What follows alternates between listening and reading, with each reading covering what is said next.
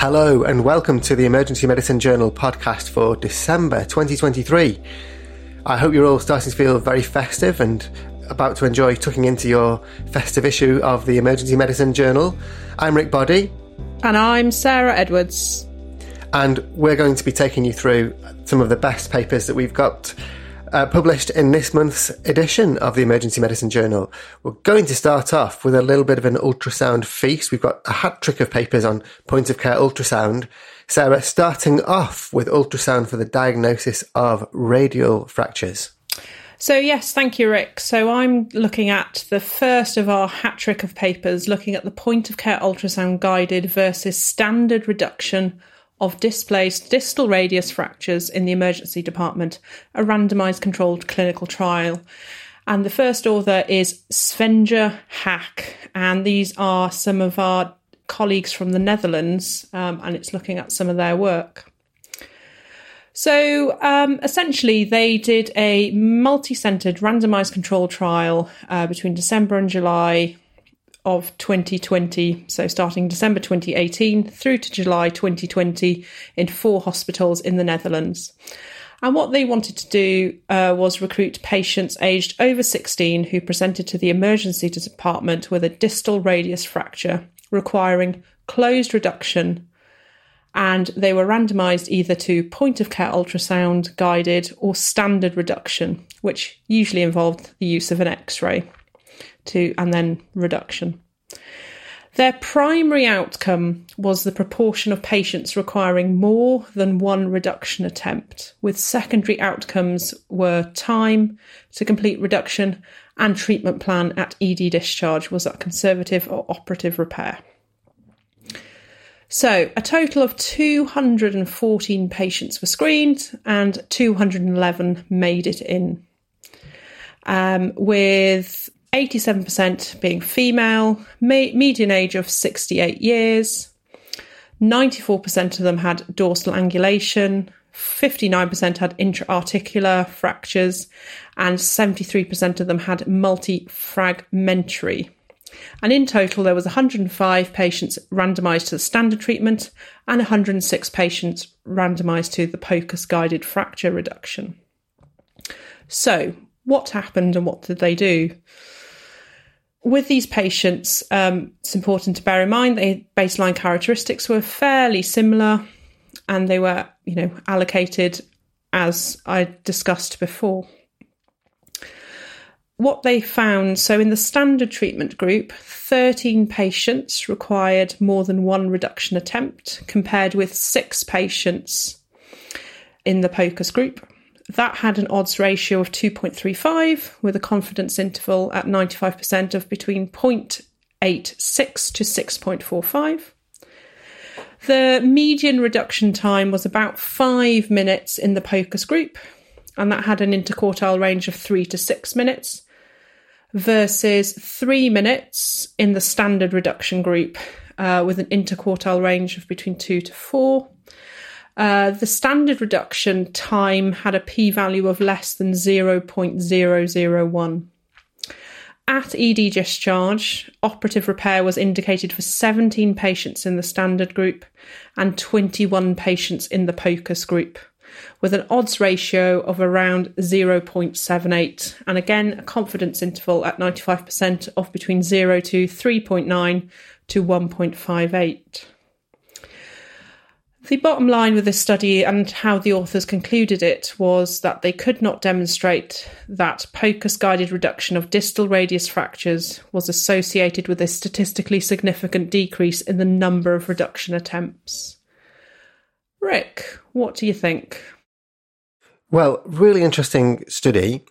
Now, there was a difference in the proportion of patients who needed more than one attempt at reduction, wasn't there? It went from 12% in the standard treatment group to 6% in the POCUS group, but that wasn't statistically significant. Now, if that dif- difference was actually true, it's a halving of the need for uh, more than one attempt, which would be fantastic. The problem was that this trial ultimately wasn't powered to detect a difference of that magnitude. And so the confidence intervals were too wide they didn't detect a statistically significant difference, but it doesn't mean there isn't a clinically significant difference between the treatments. And you have to then go back to the sample size calculation and ask, well, did they design the trial appropriately, and how did he end up, uh, you know, so underpowered? Well, I think they anticipated that a much greater proportion of patients would require more than one reduction. They estimated that 38% of patients in the standard care group would require a repeat attempt versus around 19% in the intervention group. And actually, they got 12% and 6%. So it was far rarer that they needed more than one attempt in this trial. Perhaps that's because, as we know, when patients take part in clinical trials, they tend to get better standard of care. We know that from previous studies, and perhaps that's what happened here. So we, we got better reductions, and therefore the study was effectively underpowered. So we're going to need more research to answer this question. Yeah, and I think the other thing I don't know whether you picked up on the paper there, Rick, was about the um, Cohen's Kappa um, looking at the agreement between the treating physician and the study team in the POCUS guided reductions. So actually, that was only 66%, which is reasonable. But um, I think that in standard x rays, um, it doesn't quote it in this paper, but I know from other studies that actually that um, agreement about angulation and how much is often a lot higher and I wonder whether an element of, you know, agreement about, you know, increased reductions and all of that and the outcome and the difference between all the treating clinicians with the POCUS is, is maybe because there isn't enough studies or work done to determine how best not best you reduce it but how much angulation can you can you see and and those sort of standard um, things that you often do with you know uh, limbs may have a, an impact as well you know I don't know. Yeah, absolutely. I think those sort of patient centered outcomes um, might be more important, I guess, in the long run. Do the patients ultimately get better function if they've had ultrasound guided manipulation?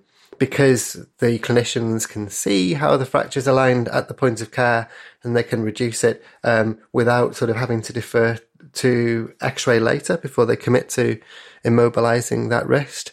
So that really begs the question of did they get all of the outcome measures right in this trial? Were there other things they might have studied in the future? And that brings us nicely on to the next paper, which was also looking at point of care ultrasound to guide the manipulation of distal radial fractures. So we had a feasibility randomized controlled trial from Hamza Malik and colleagues, also published in this issue of the Emergency Medicine Journal.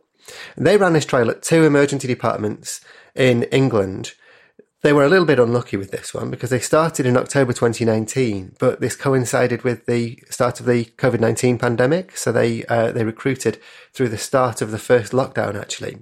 And I'll tell you a little bit about this trial. Basically, they got patients with a distal radial fracture who were undergoing manipulation and they randomized them either to ultrasound guided manipulation or manipulation with, and this is one of the really interesting features of the study, a sham ultrasound.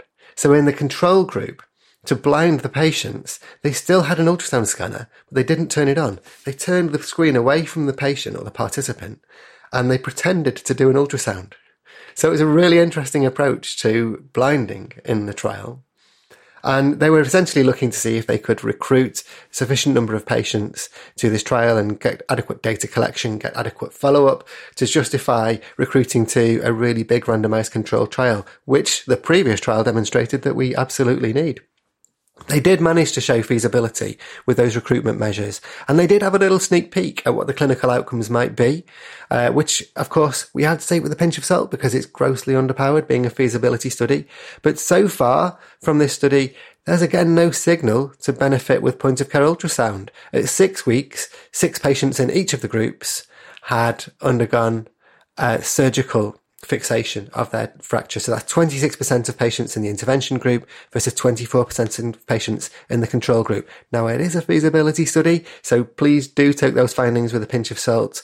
Um, but once again, so far we've not got any convincing evidence of the superiority of ultrasound guided manipulation for these patients with distal radial fracture, but we await the findings of that big trial. Sarah, what did you think about the feasibility study?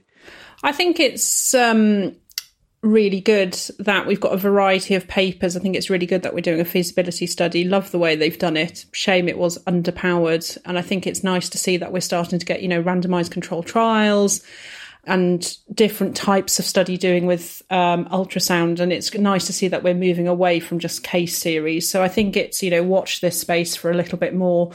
And, you know, the jury is still out on some of the utility of POCUS and ultrasound in the ED but I think that the the jury for some things is coming towards us and coming back in. I think. I completely agree. Great to see two RCTs of ultrasound and two RCTs in this issue of the Emergency Medicine Journal. That's very positive for us. We will complete our hat trick of ultrasound studies by looking at a study evaluating ultrasound in thoracic and abdominal stab wound injury. Sarah, you've taken a look at the FETA study. Yeah, so this is the feta study uh, done by our French colleagues, and it's not feta as in that famous Greek cheese that you've got. It's the fast echographie dans le traumatisme thoracique et abdominaux study, so the feta study.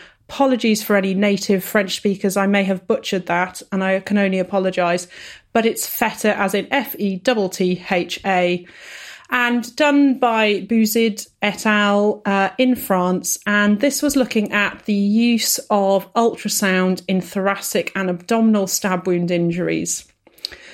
So, this study was conducted between December 2016 and December 2018, and all patients underwent initial investigation with both EFAST and CT scan, except where there were cases of hemodynamic instability or respiratory instability, and in cases with a positive diagnosis by EFAST, in which the case surgery without CT scan was performed.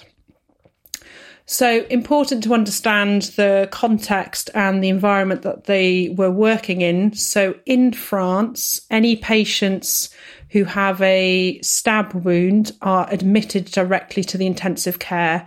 So, these are intensive care doctors who are doing the scanning of these injuries. So they had 200 consecutive patients included. 14 were unstable patients, and they they went underwent surgery immediately after the EFAST scan. So, uh, what happened was patients came in to the intensive care unit. Usual procedures were uh, an EFAST examination performed by one of the intensive care senior physicians with at least three years of experience from the team. The EFAST protocol uh, consists of combined ultrasound evaluation of the chest and abdomen, allowing for the detection of different injuries, such as what you'd expect. So, a pneumothorax, a hemothorax, pericardial effusion, and a hemoperitoneum. After the EFAST, the patients underwent a contrast enhanced CT scan and any of those that were really unstable, so less systolic blood pressure of less than 90, low saturations, less than 90% of admissions, and justified emergency surgery as opposed to waiting for the CT scan, just went to the theatre. The CT scan was interpreted by a senior radiologist unaware of the results of the EFAST scans, and then the patients underwent subsequent surgical exploration according to their clinical pre- presentation, severity, or imaging. Of the patients that were eligible, so there were 200 stab wounds. Um, 186 of them underwent both an EFAST and a CT scan. Uh, so there were 86 thoracic injuries, 68 thoraco-abdominal injuries, and 32 just abdominal injuries. With that, uh, 28 on EFAST had a pneumothorax diagnosed, with 22 being diagnosed with, on a CT scan with having a pneumothorax. Hemothorax was diagnosed with 60, uh, 36 patients on EFAST and 31 on CT scan. And a hemoperitoneum was diagnosed on 11 patients with an EFAST scan and 8 on a CT scan. 32 uh, thoracic surgeries occurred with 48 chest drains. And when those that had abdominal surgery, they had a variety of injuries from gastric injuries, bowel injuries, liver injuries, splenic injuries. Um, and six patients, in fact, had no abdominal lesions.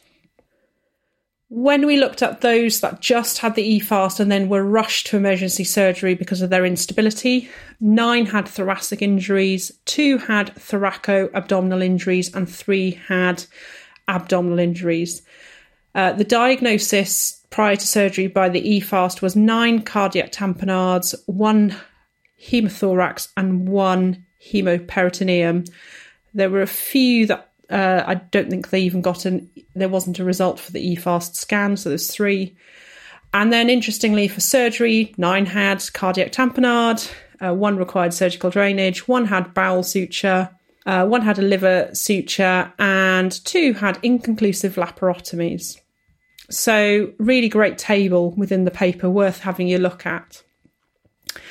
And looking at the um, the paper then went to look at the sort of sensitivity and specificity and the positive predictive values of EFAST diagnosis compared with CT scans in the 186 stable patients. So for pneumothorax, the sensitivity was 77% with a confidence interval uh, of 95%, with a, a range of between 54 to 92%, a specificity of 93%, a positive predictive value of 60% and a negative predict- predictive value of 97%, given an overall accuracy of 92%. Hemothorax, interestingly, had a 97% sensitivity, a 96% specificity, an 83% positive predictive value, a negative predictive value of 99%, with an accuracy of 96%. And a hemoperitoneum um, had a similar sensitivity to a, a pneumothorax of 75%, a specificity of 97%, a positive predictive value of 55%, and a negative predictive value of 99%, with an accuracy again of 96%. So, what does this all mean? What's the bottom line? In patients admitted with stab wounds to the torso, the EFAST was not sensitive enough to diagnose a pneumothorax and a hemoperitoneum, but performed better in the detection of cardiac tamponade and hemothorax than other injuries. As the authors state, more multi centered studies are needed to better define the role of EFAST in this specific population. Rick. So, I thought this was a really interesting exercise in sensitivity, specificity, and predictive values. So I think we all understand that ultrasound has a high specificity and a lower sensitivity generally. So we think of it as a rule in test because we think that specificity is what we need to rule in. It generally is. We spin things in, spin them in, high specificity, or um, we sniff them out, snout, high, high sensitivity to rule a condition out. So when you say, for example, that for hemoperitoneum, we have a 75% sensitivity and a 97% specificity, we might think, yeah, it just goes with what I thought. Ultrasound is good for ruling in hemoperitoneum, and not that good for ruling out. Great.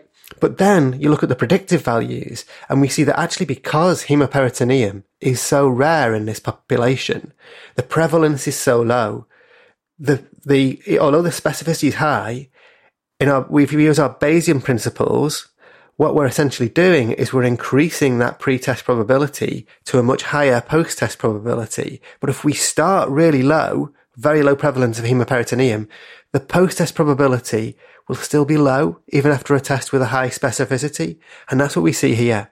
So for hemoperitoneum, that positive predictive value of 55% does not rule in hemoperitoneum by any means. You wouldn't want to send all of those patients for a laparotomy, knowing that almost half of them won't have hemoperitoneum at all. Similarly, the, speci- the uh, positive predictive value for pneumothorax was 60%. And for hemothorax, it was only 83%. That's the highest they got. So really, it confirmed to me that the ultrasound here was, wasn't ruling in. That, like, like, this is the use case for ultrasound. We rule in these serious conditions and then we act on them. And we do that rapidly, even before a CT scan. But this study is showing us we don't necessarily rule in with the ultrasound. And you know what? We almost rule out. because the negative predictive value for each of those three uh, conditions was between 97 and 99%. So if you've got a really low pretest probability in your patient, an ultrasound is closer to ruling out than a positive test is to ruling in. And that was a really interesting finding of the study, I thought. I'm not sure that any of us would really feel confident ruling out a condition as serious as hemoperitoneum using an ultrasound scan because we're relying on the low prevalence to do the work, knowing that a quarter of cases w- w- who have hemoperitoneum would actually be missed. That's because the sensitivity is only 75%. So, do you know what? I'm really sorry to those people who are ultrasound fanatics out there, but this study did not convince me about the role of EFAST in patients with stab injuries. It convinced me that in most cases, where the patient is stable enough to wait for CT, that actually CT is a far better investigation.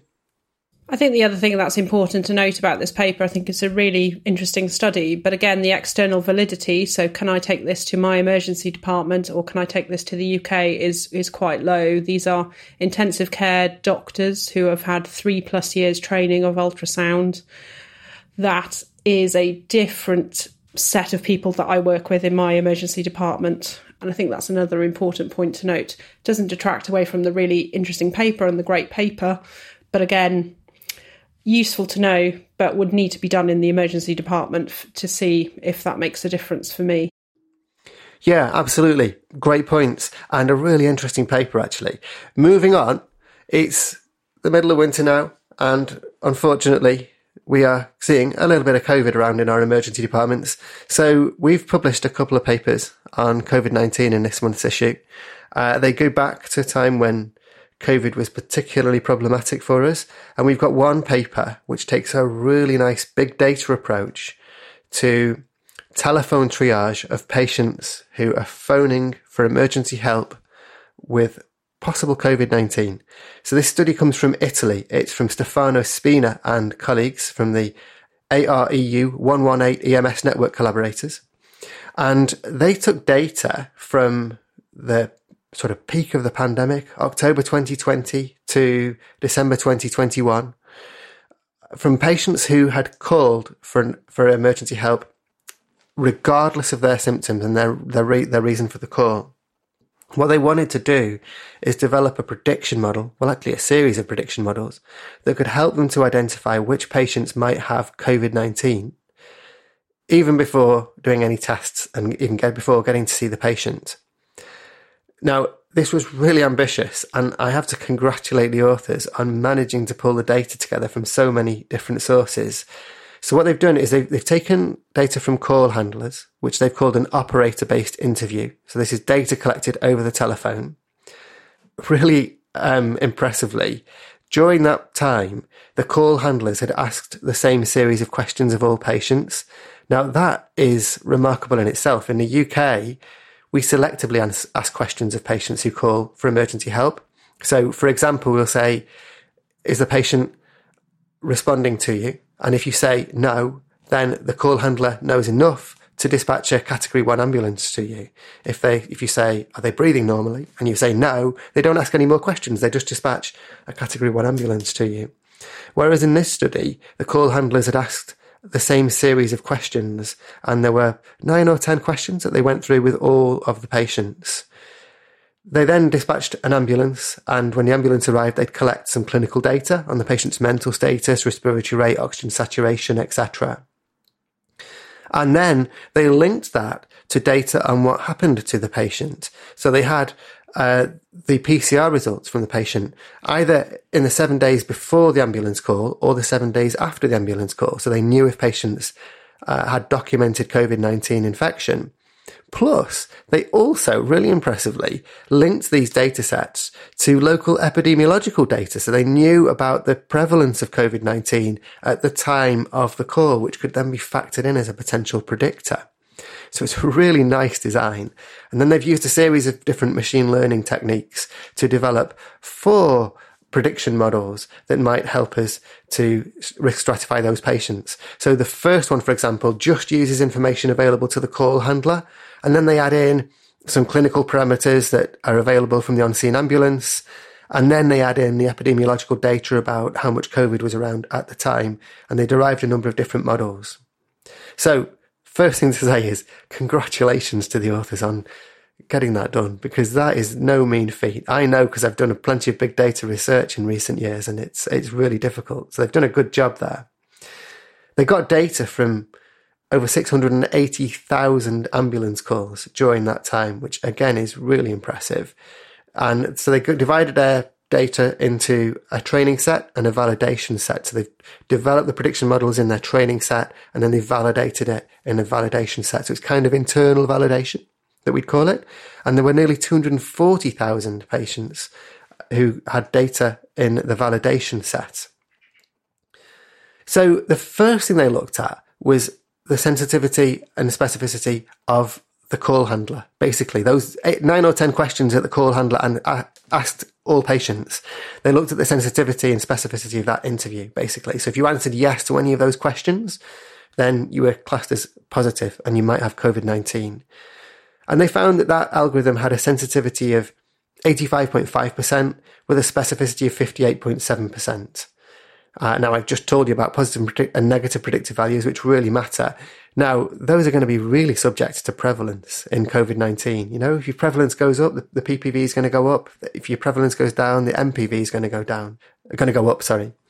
Uh, and so we, we pay maybe less attention to those in this case. So I'm just going to skip past them. I'm going to let you to hang on to those values 85% sensitive, 59% specific.